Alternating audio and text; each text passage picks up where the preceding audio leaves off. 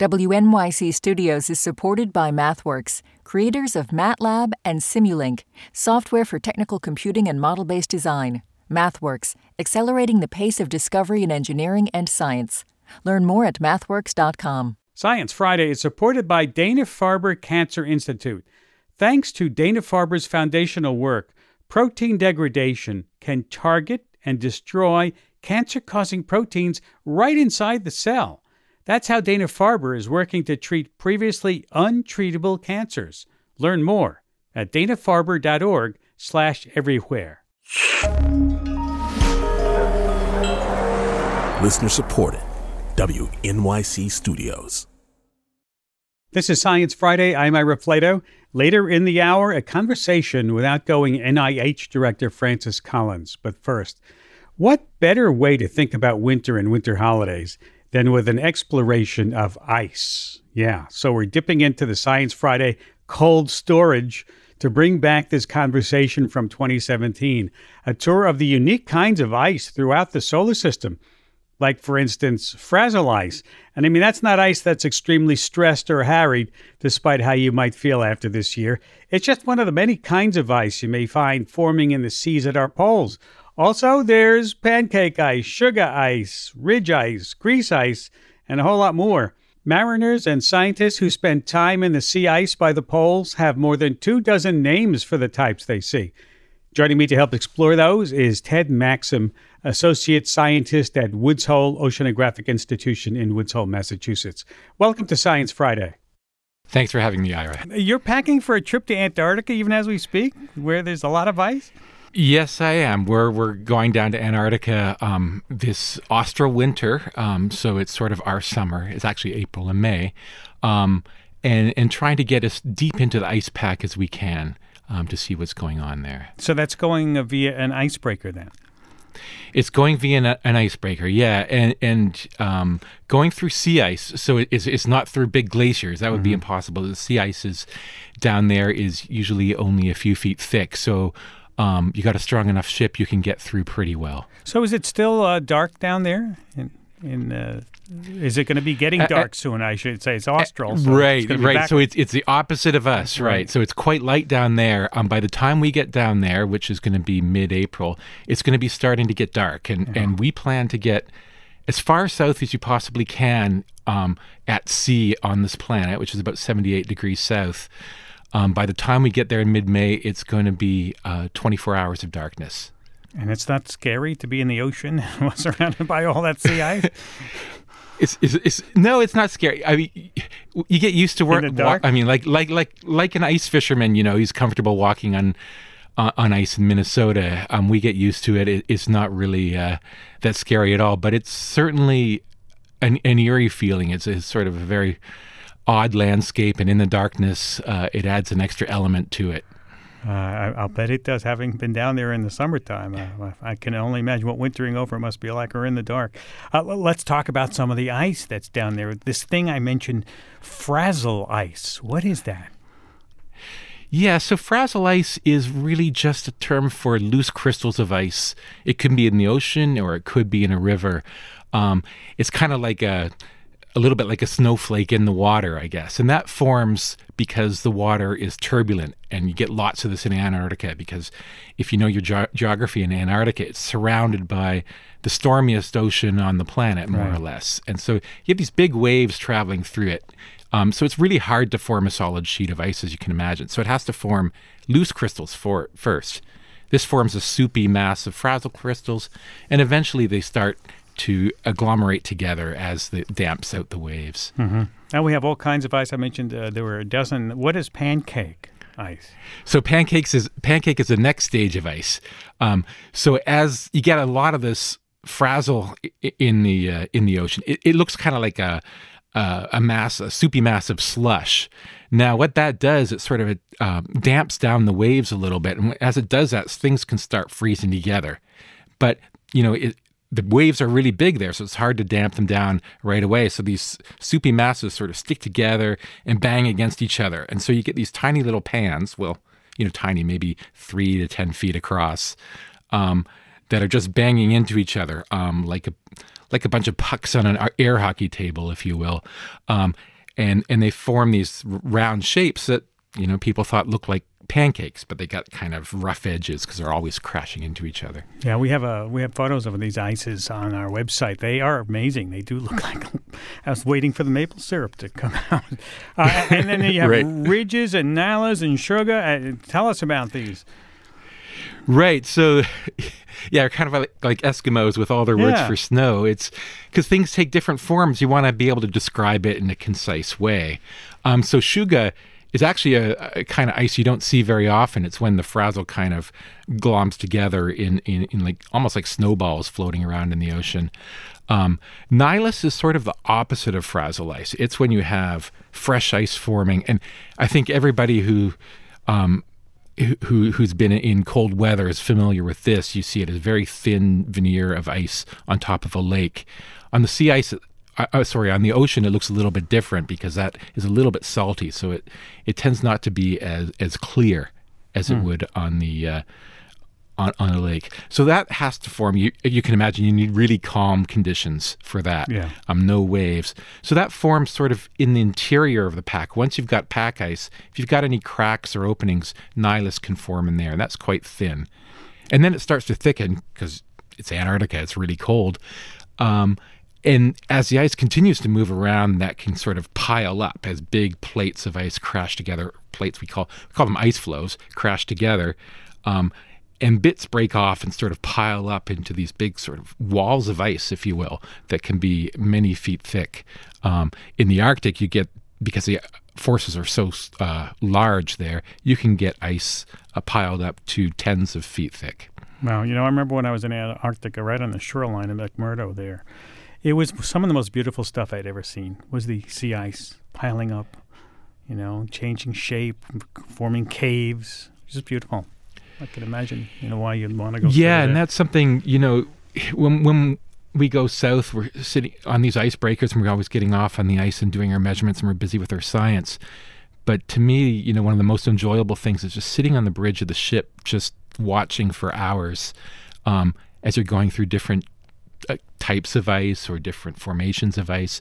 It's always constantly changing. It's not, you know, I don't want to say it's boring on a lake, but it it's pretty uniform on a lake most of the time. The Great Lakes are a little bit more interesting, I suppose, but you know, somewhere like Antarctica or the Arctic, you have this constantly changing landscape, um, but it's all yeah.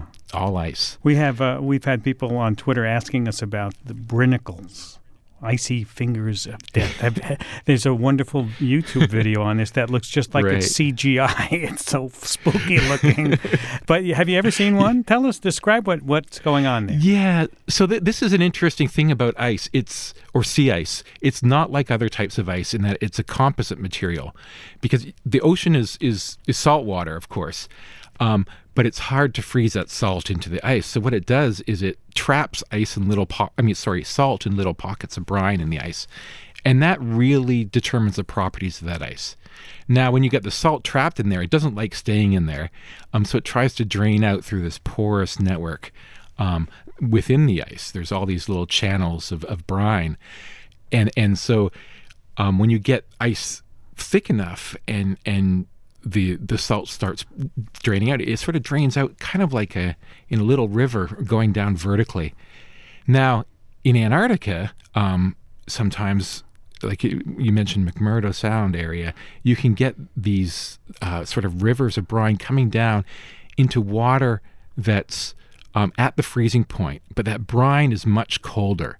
So as soon as it hits that water, it freezes. Um, and so it starts forming this kind of icicle going down into the, the ocean below, except it's hollow, so it can have this brine coming out down through this tube. And some of these tubes can be many feet uh, long. And then that video, is kind of cool. And Yeah. you had this this drainage happen very rapidly. And when that, that brine hit the bottom of the ocean, that is what it's in a state we call supercooled. So it's actually colder than the freezing point. As soon as it hits something where it can start nucleating ice, it starts to freeze, and you saw that spread along the ocean bottom. It was really cool because you saw all these sea stars trying to run away from this, but then get trapped in the ice. Right. It's it's it's a great little video. It's great to see that. How you mentioned uh, the Antarctic oceans. How how are the how are the oceans different? How is the ice in Antarctica different from the Arctic ice up north? Right. Well, I should say that they used to be quite different. Um, they're getting more and more alike. Um, in the Arctic, the ice, um, be- because the Arctic is sort of this enclosed basin, the ice doesn't doesn't uh, escape the Arctic Ocean very easily. So it can circulate there because the ice drifts around. It can circulate there for many years and get thicker and thicker. Um, so you have ice there that used to average maybe 10 feet thick and and it can get quite thick because the ocean doesn't have um, the deep ocean. The heat has trouble getting up up to the ice and melting it. In the Antarctic, things are are very different. It's a wide open sea that it's exposed to, so it's always buffeted by the waves, and deep beneath the the, the surface of the ocean, there's actually some really warm water that gets stirred up really easily, and that keeps the ice very thin. So actually, um, most ice, unless it's ridged, rarely gets more than a few feet thick in the Antarctic, which is convenient for those of us who want to drive our icebreaker through there. Yeah.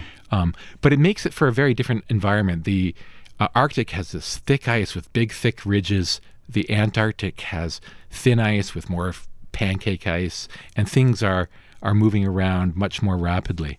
But that's all sort of changing a little bit because we've seen over the past decade that in the summer in the Arctic, almost half of the ice has been disappearing. Um, we, are getting about half of what we used to have, say, back in the 1980s. Um, so the Antarctic is sort of an interesting analog for what we might expect to hmm. see in the Arctic. And actually, about a year and a half ago, we were up there and we saw this extensive fields of frazil and pancake ice that really haven't been seen in the high Arctic before. This conversation was recorded in 2017.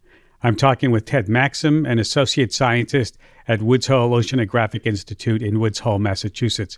We have to take a break, and when we come back, adding to the cool conversation with someone who sees the poles with an artist's eye. Of course, in the outer solar system, a lot of these moons are are ice worlds. Um, Europa has an ocean probably 100 kilometers deep beneath an ice crust, and on that crust, you see this these pressure ridges and things that are somewhat similar to what we see down in Antarctica on the the open sea ice. What can looking at Earth's poles teach an artist about distant planets and icy moons? Stay with us. Science Friday is supported by NetSuite. Quick math. The less your business spends on operations, on multiple systems, on delivering your product or service, the more margin you have and the more money you keep. Obvious.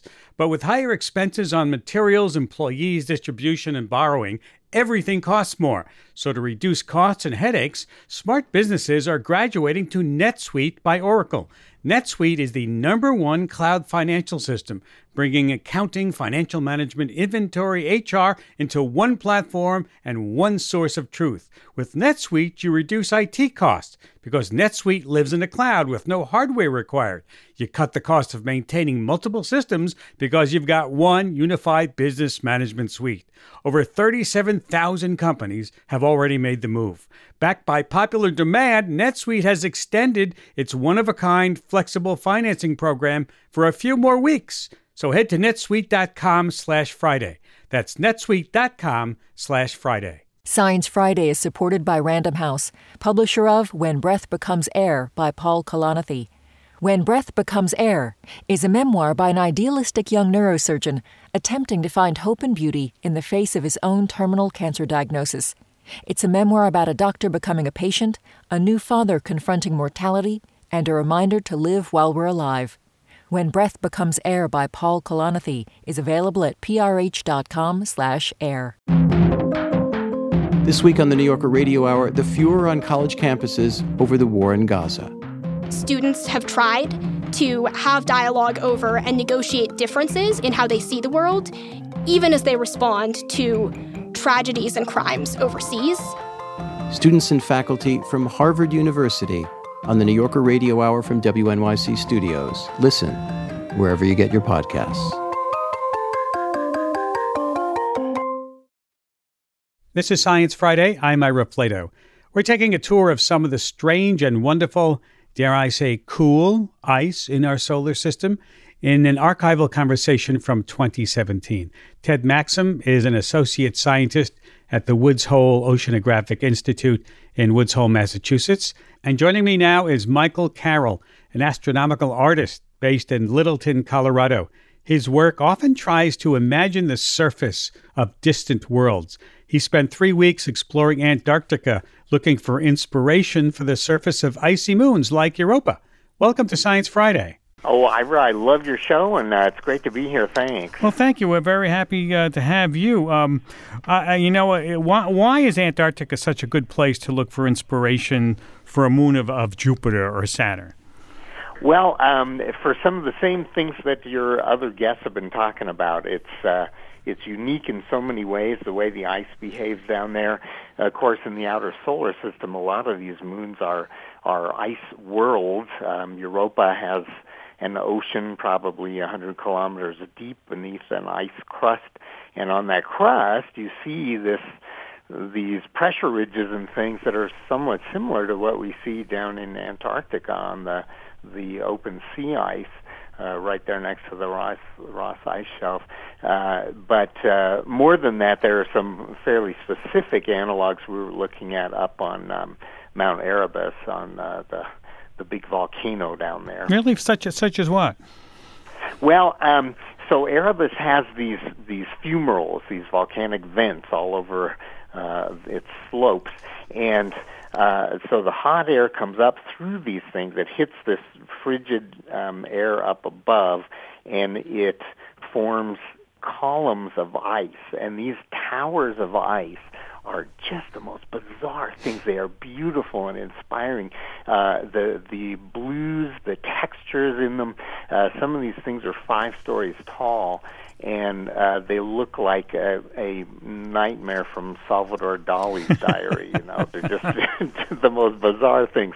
But because you get this this constant flow building these structures, we think that things similar to that may happen oh. on, for example, Saturn's moon Enceladus. Wow. Talking about uh, ice and uh, at the poles, and now we're moving out into space. Ted, uh, could a place like Antarctica help scientists somehow plan for a mission to icy moons? Yeah, definitely, and there there are uh, scientists doing specifically that. Um, one of the interesting things um, in in sea ice, it, like I said, there's this brine, liquid brine in the ice. What that has in it is these these organisms that can tolerate extreme cold, and so people are interested in looking at sea ice as an analog for what kind of habitats you might possibly have on a moon like Europa. Um, but Antarctica is also a really nice proving ground for um, vehicles that you might design to explore yeah. a, a, moon like Europa.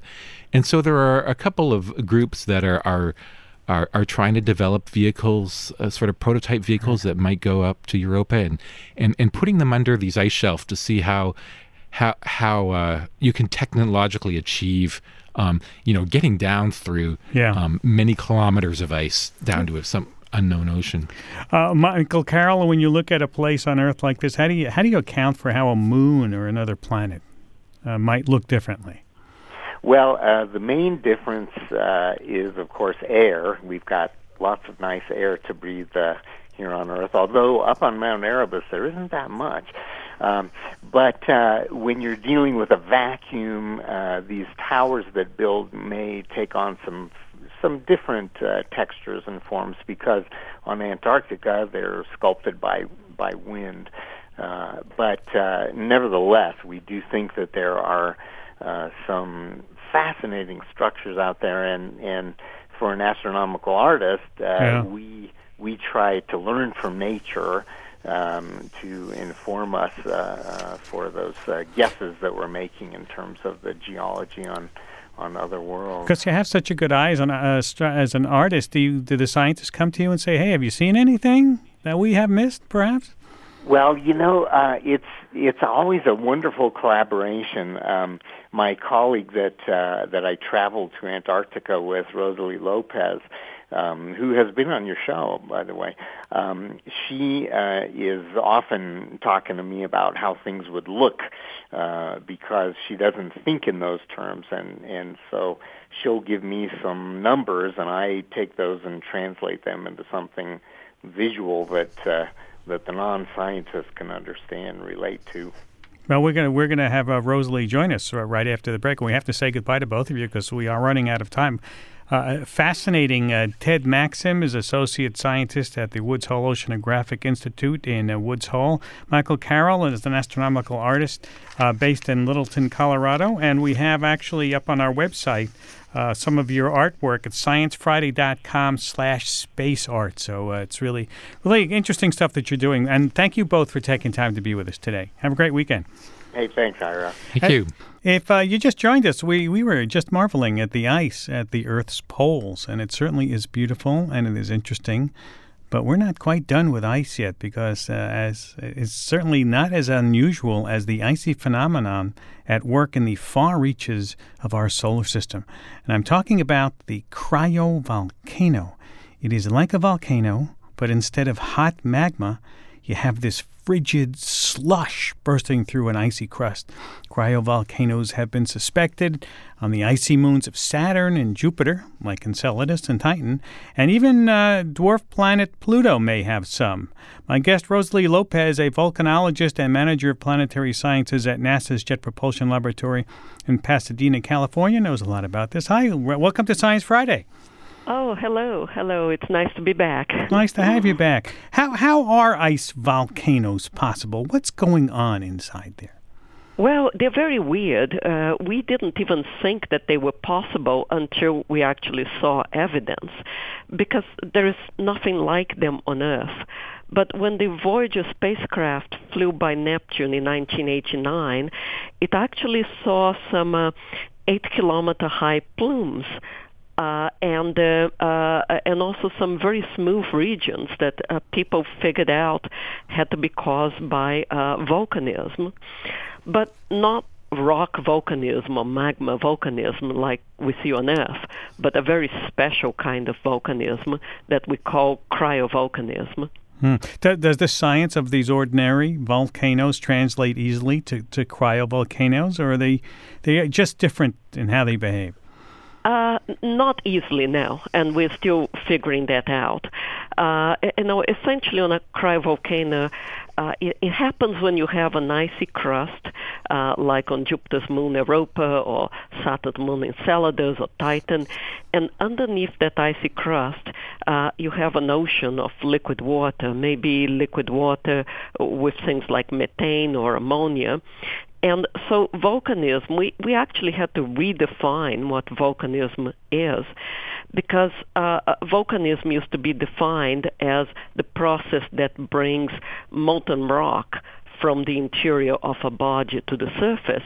But now uh, we had to redefine it and say it brings magma, whatever the magma is for that specific body. So if the magma is water or slushy ice, uh, that's what that volcanism on that body will bring up. So you've actually had to also redefine what magma is. Yes, exactly. It's uh, uh, magma uh, on an icy moon or on Pluto, uh, it's it's different. It's not molten rock uh, like on Earth or on Venus or on Mars. And when we study volcanoes on Mars, for example, which I have done, uh, we can use Earth analogs quite easily. Uh, you can go to Hawaii or Iceland, places, right. for example, that have shield volcanoes. But when you're studying cryovolcanism, there, there, there are no cryovolcanoes on Earth. Uh, so that's what makes figuring out the process difficult. So, so you know, as you say, on, on Earth, it's this hot magma that comes shooting up. We can imagine why it would do that. It's hot, it's coming out of the, you know, underneath the ground what is driving the slushy water up through a volcano? Well, that's what is difficult to figure out because, um, uh, uh, you know, if you think about just having a glass of water and ice cubes on top, ice cubes float. Mm-hmm. Uh, so the difficulty is how uh, do we get uh, do we get around that density difference uh, that the ice will want to be on top of the water? So how do you actually get the water up uh, to erupt? And there are various theoretical explanations. You could get uh, maybe part of that ice shell melting because of tidal heating, uh, or and then they could make uh, close reservoirs of magma closer to the surface. You might get fractures, uh, like giant crevasses uh, opening up, and uh, and maybe that cryomagma has a lot of bubbles that would make it easier to come up. Maybe even that ice shell is not completely ice, but it might have some silicates uh, in it. Uh, there are a lot of things that we don't know yet. I have a, a, tweet coming in from Randall Lamont says, uh, "Could a solar refrigerator suck in salt water during the, could you send could you send somebody there to uh, to the space you know a mission and and and investigate and, and should you should that be part of any mission to these moons of Jupiter or Saturn? Oh, I think it's very important to investigate cryovolcanism because um, uh, if you have heat and you have water, those are two of the conditions that you need for life. Uh, so if you're going to look for life in the these icy moons of the outer solar system, uh, the presence or absence of uh, cryovolcanism is very important. And uh, you know, if I sent a lander to one of these worlds, I would definitely mm. want to land, uh, you know, near a, a cryovolcano and uh, and NASA just released a report on uh, a study of a lander to Jupiter's moon Europa. Uh, so maybe we're going to get there uh, with a lander. Yeah, uh, so yes, we need more missions. Would this tell you? Do these volcanoes speak anything about the possibility of any forms of life on any of these? moons? Uh, yes, because um, uh, you you need, as I said, heat and you need water. Those are not the only two things that you need for life, of course, and you know astrobiologists are still arguing about what are all the conditions that you need, uh, but you certainly need those two. Um, so the you know places maybe near the surface where you actually have pockets of uh, uh, this uh, this uh, molten uh, ice or water would be a good places to sample uh, to to see if we actually have any kind of microbes there. Mm-hmm. And in fact, many Antarctica studies, uh, some astrobiologists are going to Antarctica to actually study what kind of um, uh, microorganisms uh, we find there. I have to ask you a question akin to asking which child you like best. as someone, as so, you study both hot and cold volcanoes. Do you have? Yes. Do you yes. Have do you have a favorite? Uh, Just between well, you and me. Uh, okay, I, I actually like uh, maybe I like hot volcanoes better because I can actually go to them. Uh, Good a, point. Good point. And then you can go home again, as they say with their. That's right. Yes. but I did go to Erebus, which is not a cryovolcano, but it was very, very cold. And yeah. uh, Michael Carroll and I uh, went to Erebus in December, which was a, a, a, fantastic trip. Yeah, I was there. I was there over 30 years ago myself. It really was a fantastic experience. Dr. Lopes, thank you very much for taking time to be with us today. Oh, thank you so much. And uh, we'll, we'll have you back when, you know, tell us more about these volcanoes. Uh, Rosaly Lopes is a volcanologist and manager of planetary sciences at uh, NASA's uh, JPL in Pasadena, California. This is Science Friday from WNYC Studios. We've been talking about unusual ice throughout the solar system, but recently researchers here on Earth unveiled a kind of ice I'm sure that you haven't seen before. Here's what I mean. You know how you go to the grocery or fish market and you see cuts of fresh fish laid out on beds of ice to chill, and that shaved ice keeps the fish at the proper temperature? But of course, the ice is going to melt and probably get dirty. But what if you could have recyclable ice? Enter jelly ice. What's jelly ice? Luxin Wang, an associate professor of food science and technology at UC Davis, is here to fill us in. Tell us what this jelly ice is made of. Sure. Um, this jelly ice cube is made of protein and water uh, with supplementation of natural antimicrobials. The high percentage water is the major cooling agent of this jelly ice cube. And does the ice melt like regular water does? It does inside of the cube. Um, so what we do is we have this physical and chemical cross-linkers. Um, they build this network for our proteins. Those network will trap the water inside of this cube. So even when the water is at its unfrozen status, it will not be released into the environment or go outside of the cube.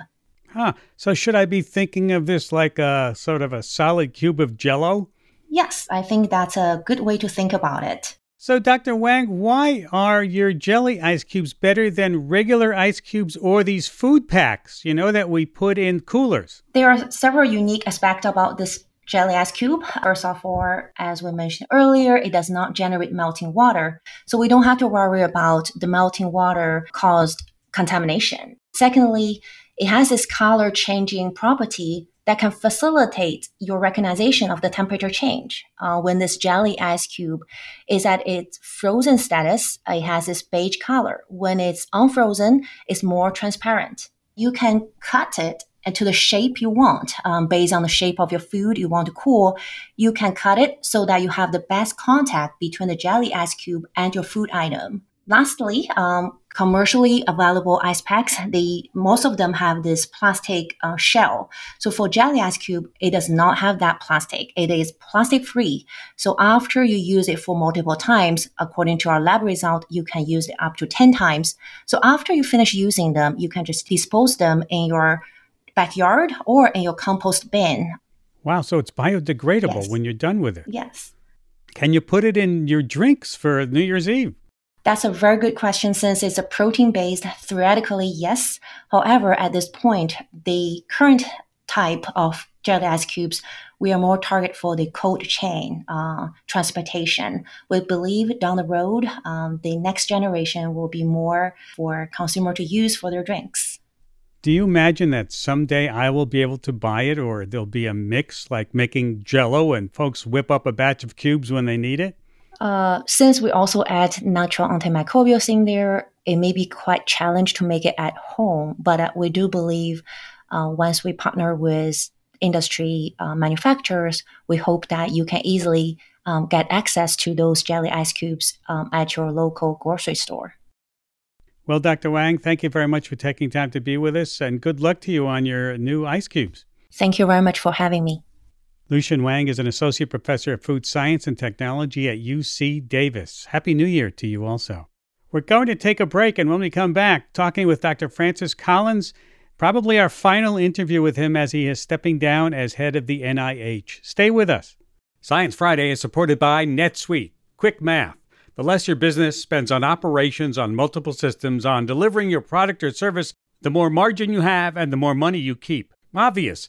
But with higher expenses on materials, employees, distribution, and borrowing, everything costs more. So to reduce costs and headaches, smart businesses are graduating to NetSuite by Oracle. NetSuite is the number one cloud financial system, bringing accounting, financial management, inventory, HR into one platform and one source of truth. With NetSuite, you reduce IT costs because NetSuite lives in the cloud with no hardware required. You cut the cost of maintaining multiple systems because you've got one unified business management suite. Over 37,000 companies have already made the move. Backed by popular demand, NetSuite has extended its one of a kind flexible financing program for a few more weeks. So head to netsuite.com slash Friday. That's netsuite.com slash Friday. Hey there, folks. Ira here. I'm counting down the minutes to 2022 and reminding you that it's your last chance to make a donation for 2021. We still have that dollar for dollar donation match in effect. So take advantage and make your gift before midnight tonight. Go to sciencefriday.com slash support to make a difference now. Thanks, and wishing you a happy and science-filled New Year. This is Science Friday. I'm Ira Flatow. Dr. Francis Collins, the longest serving director of the National Institutes of Health, stepped down from his post last week. Dr. Collins served three presidents over 12 years. Dr. Collins is an acclaimed geneticist. He helped discover the gene that causes cystic fibrosis, and when he became director of the National Human Genome Research Institute, he led the project that mapped the human genome. In a statement, President Joe Biden called Dr. Collins, quote, one of the most important scientists of our time. But even on the way out the door, Collins made news, predicting that the U.S. would soon see more than 1 million cases of COVID a day in an interview with NPR. That's twice as many as the worst case scenario many scientists have predicted. Dr. Collins joined us back in October, shortly after he announced his retirement. Here is that timely interview as a fitting way to end this year. Welcome back to Science Friday. Hey, Ira, it's great to be with you. So, what are your first thoughts on leaving the job? What do you say to yourself about where do I go now, considering what I've done during my career? Well, it's been an incredible privilege uh, to have the chance uh, to lead NIH, the largest supporter of biomedical research in the world, uh, over this 12 plus year period, serving three presidents, uh, going through a wide variety of scientific experiences, and of course, over the last 22 months, being focused intensively on dealing with COVID 19, which has been all consuming and exhausting, and where I think science has really risen to the challenge in remarkable ways, even though we still have faced some issues about whether the public is ready to embrace all of the things that science has produced. And that's been a bit frustrating. But I've just been so fortunate to work in this area with incredible people because the NIH director really has the chance to look across the entire landscape of biomedical research, and which meant my horizons had to get really expanded. Mm. And as a scientist, that's something you really like to do, learning about new things every day. That is absolutely part of the job, and it's a wonderful part of the job. And any specific reason for you stepping down besides, well, I know it's time to retire? well, you could argue what the shelf life of an NIH director should be, and I may have exceeded mine no previous NIH director appointed by a president has stayed on uh, for more than one president. And here I am on the third of those. And 12 years is a long time. It's really good for a scientific organization to have new vision, new leadership now and then. And this just seems like the time. And frankly, Ira, if I'm going not to stick it out for another three years, I need to give the president a chance uh, to find the next director, nominate that person, and get confirmation through the Senate before the term gets too late because it gets harder as you go along. So it seemed like the right time. I hear you. Now, being in the job for 12 years, longer than anyone else has it, what do you recommend if the president asks you, or, or, if someone like me asks you, what qualities does the director of the NIH need to have? Well, first of all, this person needs to be a scientist uh, of the highest order uh, who really has themselves contributed to science, who has the respect of the scientific community. They're going to trust this person is really going to be able to understand what they're doing and why. So, gravitas uh, in a scientific uh, sense.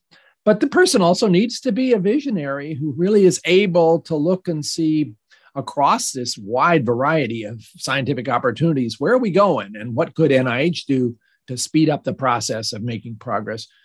Person needs to be a good communicator, uh, needs to be able to get other people to share that kind of vision, needs to be very good in terms of answering the long list of questions that come at us every day from stakeholders and from the Congress and building that kind of trust that the organization really is founded on principles of getting evidence and applying them as quickly as possible to advancing human health. All of those things. It would be great, I think, if the next uh, NIH director also maybe represented the diversity a bit better than has been the case. We've only had one NIH director who was a woman. That was Bernadine Healy. All the rest of us have been uh, white guys like me. I would love uh, to see as that search goes on, a real focus on trying to enhance the diversity of our leadership. And that would be something I think the president would resonate with. Who do you think should be the next director? Ira, I'm not going to go there. I don't want to tip the odds here. just between you and me. No one else. Yeah, right. Nobody else is listening, right? I have sitting in front of me in my computer a little piece of paper where I've been writing down names, but I'm not going to tell you what's on mm. there. We're going to see how this plays out. Let's talk about some of the accomplishments and some of the projects that you have worked on. There was the Brain Project, which aimed to identify all cell types in the brain.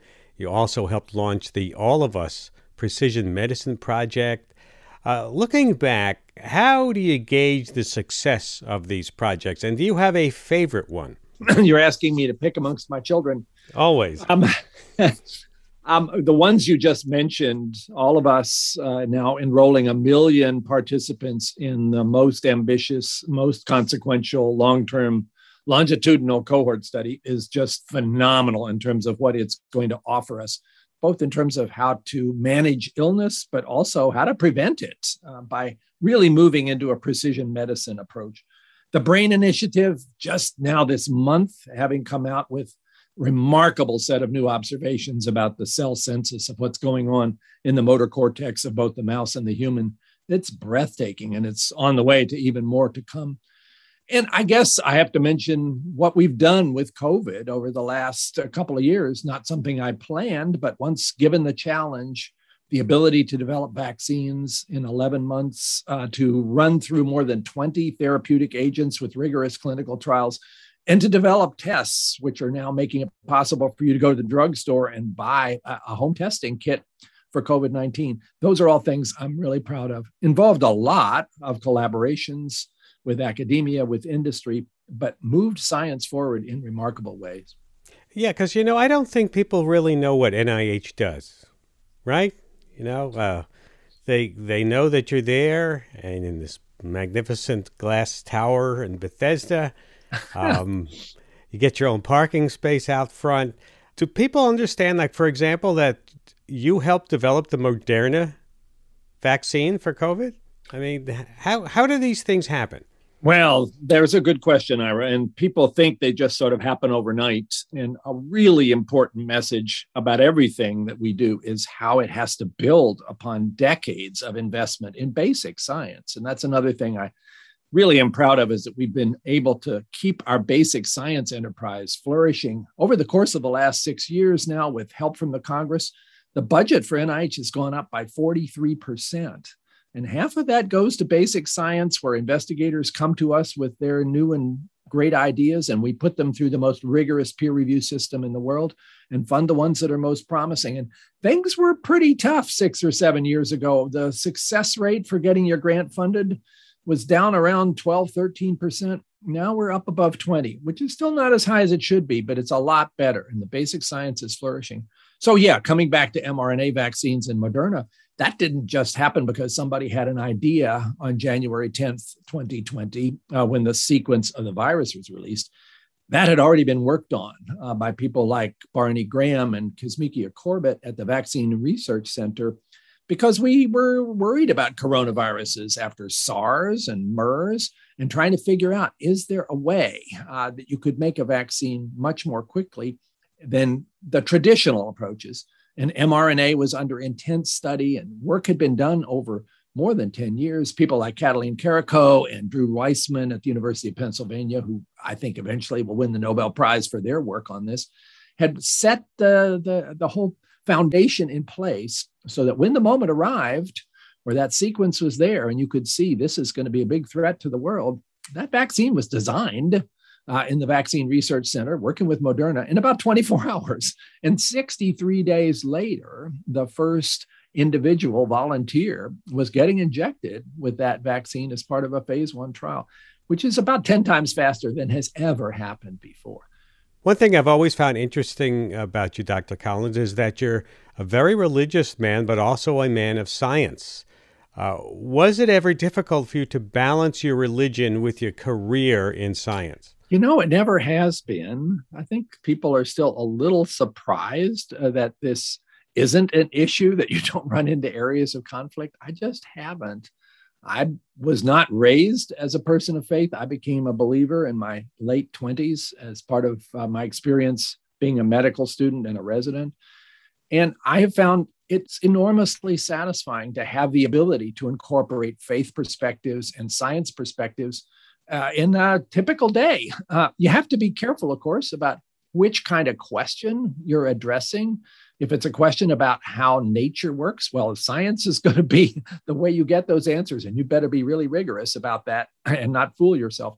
But if it's a larger question about why am I here and what exactly is the nature of morality and what is like uh, the foundation for making ethical decisions and you know, what happens after you die and why is there something instead of nothing and why does beauty matter i mean all those questions uh, to me i want to be able to address those too and science falls short in being able to give answers there. Faith is where i go when i'm looking for that kind of question. And in medicine and in health they're all kind of wrapped up together and it seems to me to be able to utilize all of those worldviews when you need them I want to talk about uh, someone who works for you. You're his boss, Dr. Anthony Fauci.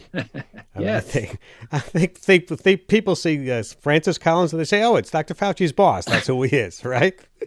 uh, what's it like working with Dr. Fauci, and how did you two coordinate your messaging and, and your research aims and goals, especially around COVID? Yeah, it's been wonderful working with Tony. He is the most knowledgeable, most highly respected infectious disease expert in the world. And he is in exactly the place where we need him at this moment uh, of global crisis from this pandemic, steering his own institute, one of the 27 institutes at NIH, in a way that has made it possible for all of these advances to happen. And he stays deeply and closely engaged uh, with all the details of that research with remarkable staff in his institute that he's recruited and trained. So it's actually one of those things that I didn't see coming because I didn't know the pandemic was coming. I've worked with Tony in other areas now for 30 years, but boy, over the last 22 months, we have been joined at the hip. I talk to him probably a couple times a day and almost every evening, sort of checking in about where we are, trying to decide about strategy. And of course, a lot of that right now is also about the communication issues it is really, I think, very sad and unforgivable uh, to see the ways in which some people have decided to attack Tony because they don't like what he's saying. They don't like hearing the truth about what's happening with the pandemic. Uh, that and he even has to have 24/7 security because some of this has gotten so nasty. That's not a pretty picture. That's a bad commentary on our society that you could take a public servant of this remarkable sort who's simply there to tell you the truth and turn him somehow uh, into uh, an enemy that you have to attack. Uh, that's one of the sad and shameful aspects of what's happened with COVID 19. But Tony is a person of great integrity. Uh, he simply lets all that roll off and keeps doing what he has to do, leading the science and trying to educate everybody around him about what it says. Let's conclude the last few minutes we have talking about your future. Do you uh, are you going fishing or something, or are you going to be still be around uh, doing work? I wouldn't know how, and, and I don't intend to uh, spend a lot of time in golf carts either. No, I'm I'm not sure, Ira. What's uh, the next chapter? What am I supposed to do when I grow up? Uh, my my plan is, and I'm really looking forward to this, uh, is to step back in a much more visible way into my own research laboratory, which has been actually very successfully working uh, since I got to NIH over 28 years on type 2 diabetes, on this rare form of premature aging called progeria, where we are on the track, I think, uh, to potentially some pretty dramatic therapeutic steps uh, using gene editing. I'm looking forward to that. It'll give me a chance to reflect, to do some more reading about other areas of science I'm interested in, to do some writing, and to contemplate what is the next chapter, what's the next calling, maybe even to get some sleep. That would be nice too. That would be nice. This is Science Friday from WNYC Studios. Talking with Dr. Francis Collins, outgoing director of the National Institutes of Health in Bethesda, uh, Maryland. Are, are you satisfied with the progress that, that genetics has come along during your tenure? Yeah, I think I am. You know, there is always this tendency when there's a breakthrough in in basic science, and I think you could call the Genome Project that kind of breakthrough, to overestimate the immediate consequences and then underestimate the long-term consequences. That's called the first law of technology, by the way. I think that's been true here. There were some bold statements probably uh, made, hopefully not by me, uh, that genomics was going to transform the practice of medicine overnight well, that didn't happen overnight, but boy, it's happening now. I mean, look at the way in which cancer has been completely revised as far as our understanding and our management by the ability to find out in every individual tumor what's driving uh, that malignancy. And also, you can see how genome sequencing in the newborn nursery has become quite transformative, providing answers and mysteries that otherwise didn't get answered, sometimes for months or years. So I think it, and, and certainly would have to say, if you walk into any research laboratory that's working in human biology, everybody is using genomics in almost everything they're doing. It's transformed the way in which we approach scientific questions. So I'm pretty gratified. Uh, that's terrific. Do you have a message for other researchers that you'd like to leave with them following all of the years of experience that you have doing research? So, two messages. First of all, we must continue to deeply value basic science. Uh, there's maybe a little too much emphasis now about targeted research that's going to focus on a specific disease, and we need that. But if we don't also fund the efforts that just build this foundation of understanding how life works, uh, then we are going to be sorry in the longer term. Second message if we want to really move things forward in areas where opportunity arises, we need to come up with new approaches to do that more efficiently and quickly. And this is why I'm excited about the new program called ARPA H, the Advanced Research Project Agency for Health, which takes a page out of the DARPA book that has done this sort of thing for defense and gave us things like the internet. and we could do that for health. And I'm hoping with congressional approval, looking likely uh, that we'll be able to launch ARPA H at NIH in the next few months. And that will be a really exciting opportunity to bring use driven projects forward and be able to move quickly and in a way that's not averse to risk uh, to fill in some of those gaps between scientific developments and clinical benefits. That's going to be a big deal. Watch that space. We will be watching, and, and thank you for taking time, and thank you for for all that you've done for us, Dr. Collins. Oh, Ira, it's nice to talk to you. It has been a privilege. I am a lucky guy. I never dreamed that this would be part of my life experience. That was our conversation with Dr. Francis Collins from back in October. Dr. Collins stepped down as director of the National Institutes of Health last week after 12 years in that role. And that's about all the time we have. Have a safe and happy new year. I'm Ira Flatow.